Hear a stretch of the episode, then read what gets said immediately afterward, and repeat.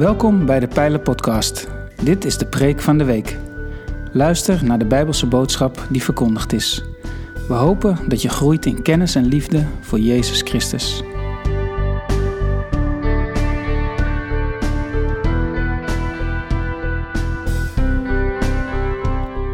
In de pijler staan we de komende weken stil bij het thema Maak van de hemel eens wat meer je hobby. In de vorige Pijler-podcast vind je meer informatie over de achtergrond van deze preekserie. Op 11 april sprak Paulien Vervoorn over het ultieme doel van het leven in de hemel. Het zien van Gods aangezicht. Het ontmoeten en genieten van God, face to face. Zij preekte vanuit de laatste bladzijde in de Bijbel, Openbaring hoofdstuk 22. Twee jaar geleden was ik naar een begrafenis waar ik bijna enthousiast van terugkwam. Dat is natuurlijk een gekke combi. Maar toen ik thuis kwam, toen had ik het idee dat ik aan iedereen wilde vertellen hoe die begrafenis was. En in zekere zin een heel gewoon verhaal. Ik zat in de bank, de kist stond voorin. Maar wat het bijzonder maakte, was dat er op die kist van degene die was overleden, daar stonden twee, ja, zeg maar, fotolijstjes met teksten erin, die hij zelf had uitgekozen. En op die ene stond: De vlinder is gevlogen, dit is slechts de kokon. Bijna grappig. En op die andere stond dit: Jezus leeft en ik met hem. En dat vond ik zo indrukwekkend om de hele tijd naar die kist te kijken. En om te weten, Jezus leeft en ik met hem. Dat was zijn getuigenis over de dood heen. Wat hij ook had gevraagd aan degene die de dienst leidde, dat was: Joh, Nienke, zou jij mijn verhuizing willen leiden? Dus hij zag zijn begrafenis als een verhuizing. En in zekere zin is dat natuurlijk ook zo. Van de aarde naar de hemel. Ik heb het overigens over de begrafenis van Dick van, Dick van Keulen. Misschien heb je wel eens van hem gehoord. Gereformeerd predikant. Is in de negentig geworden. Tot heel uh, ja, hoge leeftijd sprak hij nog voor jongeren. En heeft heel veel betekend in de charismatische vernieuwingsbeweging. Maar die teksten, hè, waar humor en ernst dicht bij elkaar lagen, ja, vind ik mooi. Maar ook dat, dat bij zo'n ja, verhuizing en bij zo'n emigratie, zeg maar, komen bij mij allerlei vragen op. Normaal gesproken, als ik zou weten dat ik zou gaan emigreren, dan, dan, dan zou ik van alles gaan onderzoeken. Wat is het daar voor klimaat? Wat wonen er eigenlijk voor mensen? Wat voor gebruiken? Uh, wat eten ze daar? Wat kan ik wel zeggen? Wat niet? Wat, wat, wat, wat doen mensen daar überhaupt in het dagelijks leven? En wat kan ik daar doen? Allerlei vragen die je ook zou kunnen stellen over de hemel. En niet dat ik daar nou vanmorgen alle antwoorden op ga geven.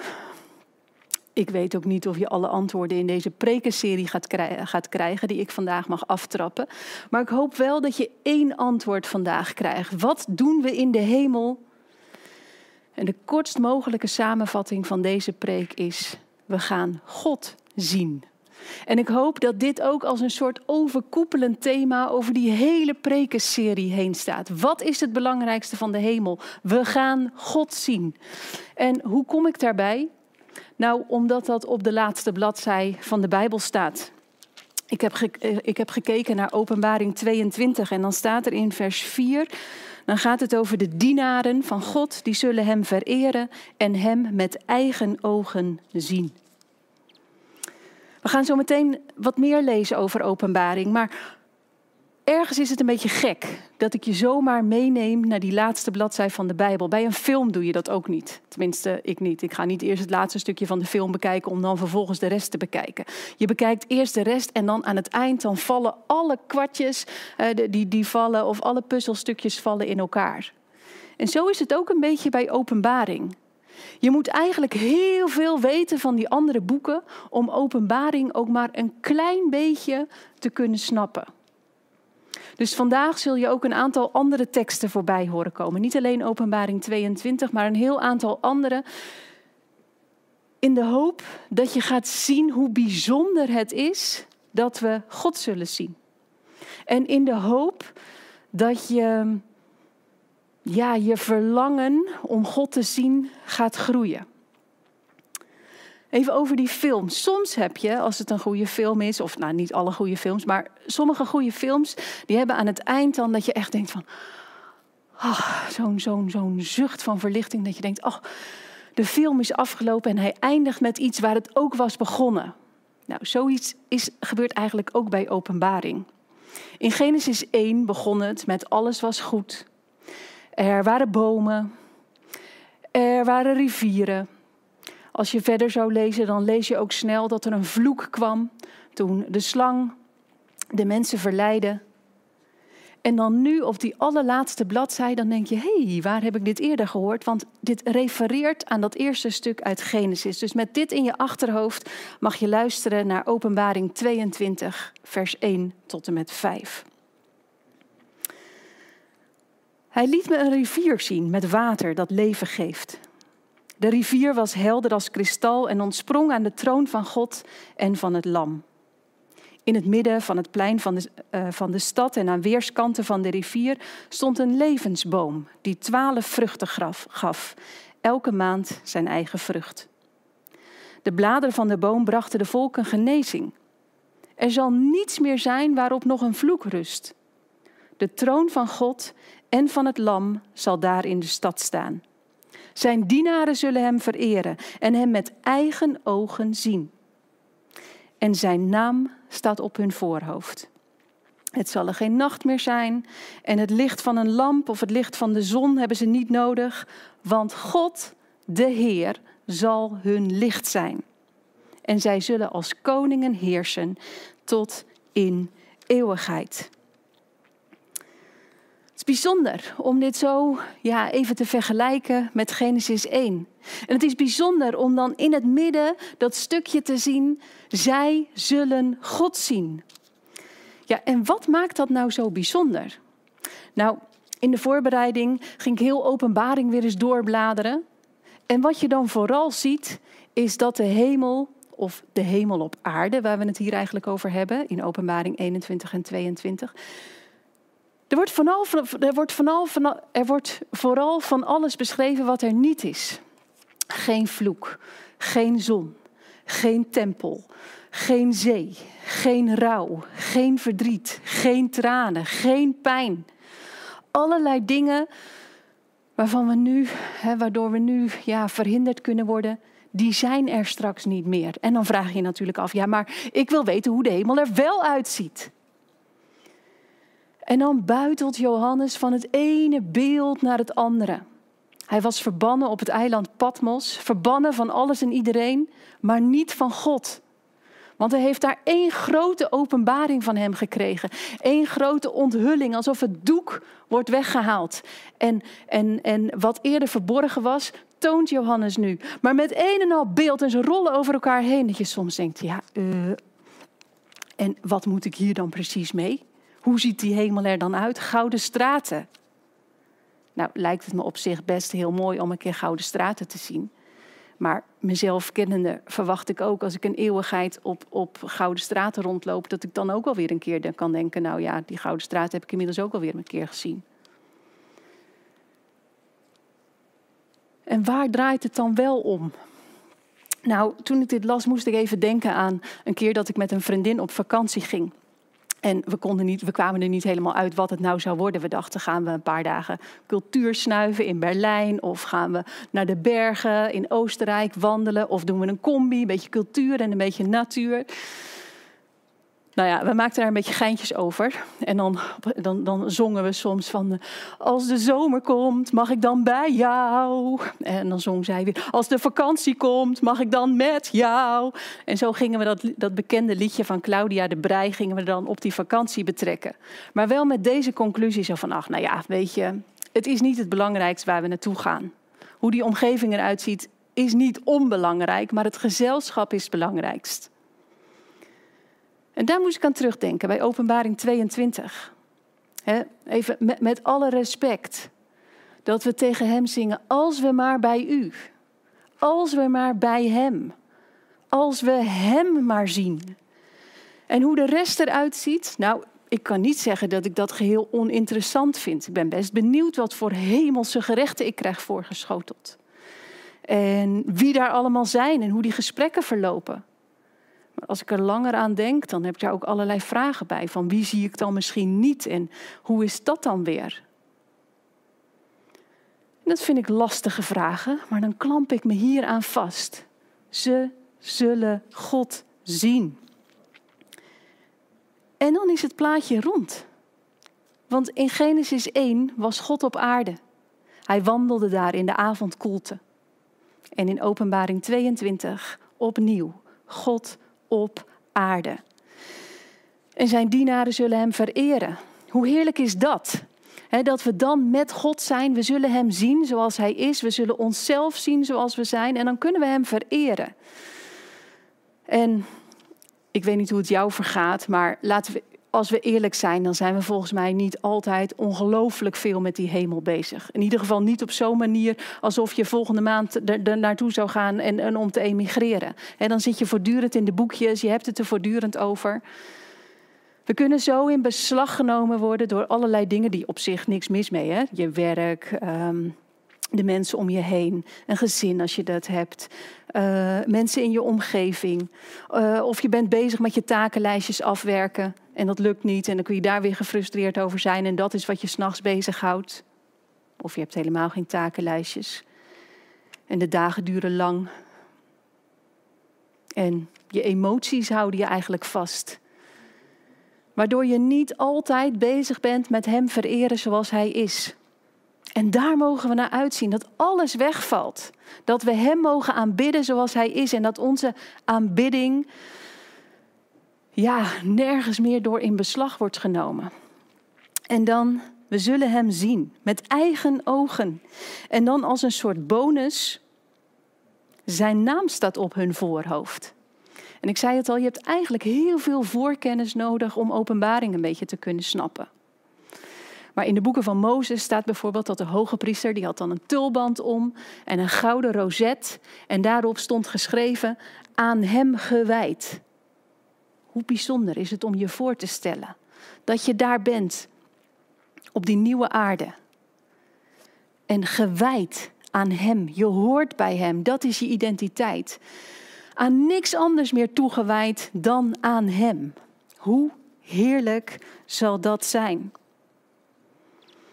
Ja, en wat maakt het dan nog meer zo bijzonder? Dat er staat dat ze God zullen zien. Nou, ook daarvoor hebben we meer informatie nodig. Als je bijvoorbeeld helemaal terugbladert naar Exodus, dan staat daar een bijzonder gesprek tussen God en Mozes. God zegt dan tegen Mozes: Ik verzeker je dat ik zal doen wat je vraagt. Misschien ken je het verhaal. En dan vraagt Mozes aan God: oh, Laat me dan uw majesteit zien. En dan zegt God: Ik zal me laten zien, maar alleen van de achterkant, want mijn gezicht kun je niet zien. Als je het na wilt lezen in Exodus 33 dan zegt God, geen mens kan mij zien en in leven blijven. Dus dat is ook het bijzondere. Op dit moment kunnen we het gewoon niet aan om God te zien. We kunnen het niet verdragen. Maar er komt een dag dat Jezus terugkomt. Dat we Jezus zullen zien zoals Hij is. Dat we God zullen zien zoals Hij is. En we kunnen het aan. En we raken nooit op Hem uitgekeken. In Openbaring 22 staat er dan dat we Hem zullen zien, of dat ze Hem zullen zien. Letterlijk vertaald zou het zijn dat ze Zijn aangezicht zien. Dus in Exodus zien we dat dat niet kan. En in Openbaring zien we dat dat wel kan. We zullen Hem van face to face zien, van aangezicht tot aangezicht. En dat kan nu nog niet, maar we kunnen wel glimpen van Gods glorie opvangen. Mozes heeft ook zo'n glimp hier van Gods glorie opgevangen. Zijn gezicht kon hij niet zien, maar wel iets van die majesteit, die heerlijkheid, die luister, die schittering. Ik kan eigenlijk niet eens precies woorden aangeven, maar het is iets fantastisch, iets briljants, wat niet te vergelijken is met iets. Iets schitterends, waar we nu glimpen van kunnen opvangen. En ik zou dat helemaal niet zo'n gekke vraag vinden zo van ja, maar wat, wat, wat vangen jij en ik, wat vangen u en ik op dit moment dan voor glimpen van Gods glorie op? Het zou best een mooie vraag zijn, toch, voor bij de koffie? Maar ook niet echt een makkelijke vraag. Of misschien een vraag voor in de besloten Facebookgroep van de gemeente. Of als je nu live mee zit te kijken, zet het er dan even naast in de, in de chat. Welke glimpen van Gods glorie vang jij op? En even een paar voorbeelden om je een beetje op ideeën te brengen. Is dat misschien als je in gebed bent, zelf in je eentje met God, of juist met anderen? Of als je naar een lied luistert waarvan je denkt, nou, dit, dit, dit klinkt echt hemels. Of je kijkt in de ogen van iemand anders en je doet iets voor die ander. En je ziet iets van Jezus in die ander.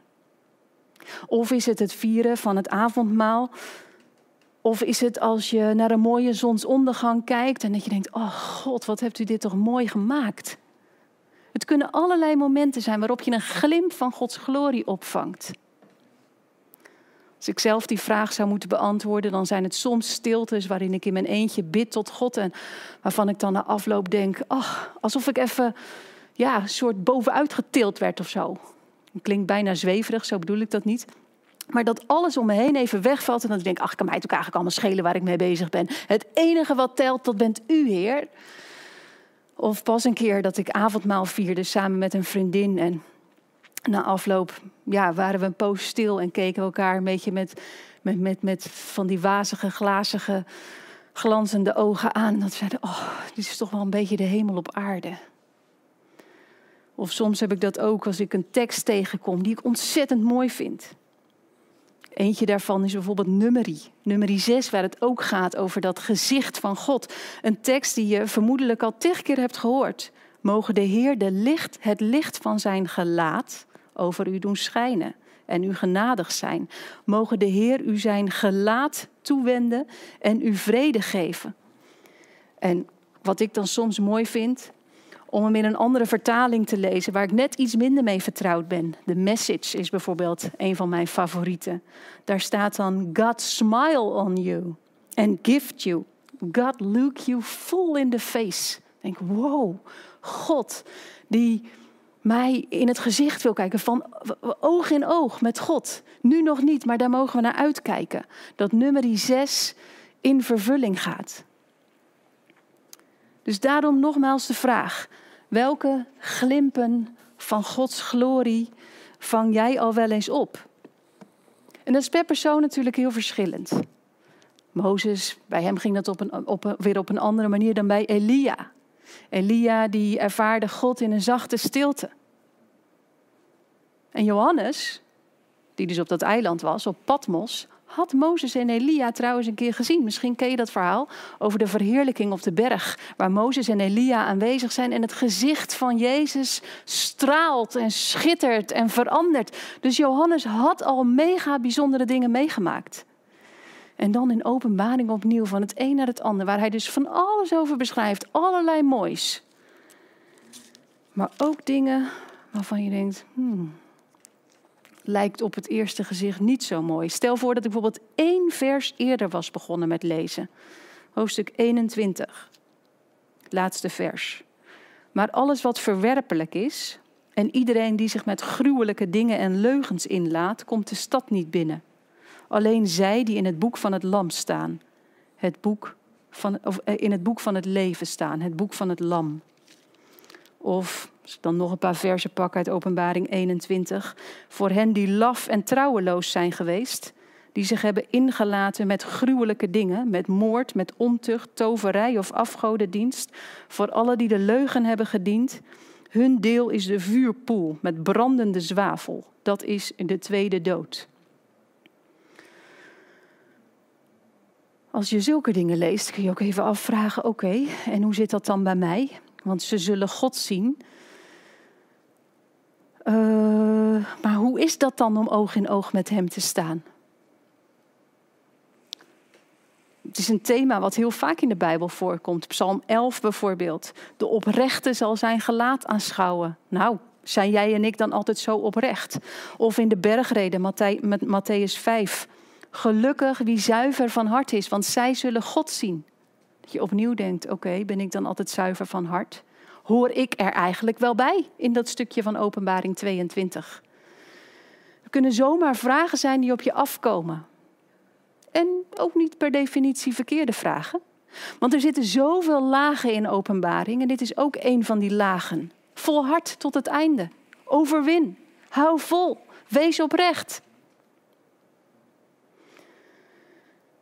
En dat kunnen we niet. Maar vandaar ook dat heel openbaring draait om het goede nieuws van het lam. Het boek van het lam. Dankzij het lam kunnen we de eeuwigheid met God doorbrengen. Met Goede Vrijdag dachten we eraan. Jezus Christus als het lam geslacht voor ons. Met Pasen vierden we het. Jezus Christus opgestaan uit de dood. De dood overwonnen, de kwade machten overwonnen. En hoe heerlijk is het dan om dit slechte nieuws te lezen, want ergens is het ook goed nieuws. Die duivel wordt voor eens en voor altijd in quarantaine gezet en krijgt nooit meer de kans om hier de hele boel te verzieken en te verruineren. Eens zal het goed zijn. En op die dag kunnen we God zien zoals Hij is. Geen afleiding meer. Maar Hem zien zoals Hij is. En met heel ons hart, heel onze ziel, heel onze zaligheid Hem aanbidden. We mogen God zien in Zijn gezicht. Dankzij het Lam. En dat is goed nieuws. En als je nou toch nog denkt, ja, maar ik weet het toch niet zo zeker of ik daar dan ook bij hoor. Nou, het mooie is dat Openbaring 22 eindigt met een uitnodiging. En die uitnodiging klinkt heel kort. En dat is: kom. Kom als je naar Hem verlangt. Kom als je je verlangen wilt laten aanwakkeren. Kom als je bij die bruid wilt horen. Kom als je dorst hebt. Kom als je wilt drinken. Alsof Psalm 22 nog een beetje mee resoneert. Als een hert dat verlangt naar water, zo verlangt mijn ziel naar u. En wanneer mag ik uw gezicht zien? De uitnodiging klinkt op de laatste bladzij van de Bijbel. Kom. En dan nog even één keer terug naar dat liedje van Claudia de Brij. Ik weet niet of je het liedje kent, maar luister, dit, eh, luister het eens een keer. Waarin ze dan zingt: Kom wanneer je wilt. Ik heb een kamer voor je vrij. Dat je denkt, hé, hey, wat een bijzonder liedje van Claudia. Alsof Johannes 14 erin doorklinkt, waar Jezus zegt, ik zal een kamer voor je vrijmaken. En tot die tijd mogen we daarnaar verlangen. Mogen we bidden. Mogen we hopen. Mogen we uitzien. We mogen uitzien tot die dag dat we Hem van aangezicht tot aangezicht zien. We mogen uitzien naar die dag dat Hij ons welkom heet. We mogen uitzien naar die dag dat Hij al onze tranen afwist. We mogen uitzien naar die dag dat we nergens meer door worden afgeleid. En dat we oog in oog zullen staan met de eeuwige. Wat een vooruitzicht. Bijna een sprookje. Een vader die een bruid zoekt voor zijn zoon. En jij en ik krijgen die uitnodiging. Kom. Ja, en wat gaan wij dan eigenlijk nog zeggen? Daar hebben we ook geen woorden voor. Laten we dan maar eindigen met de woorden uit het één na laatste vers van Openbaring. Amen. Kom Heer Jezus. Woorden om in te lijsten. Woorden met één grote gouden rand. Amen. Kom, Heer Jezus. Amen.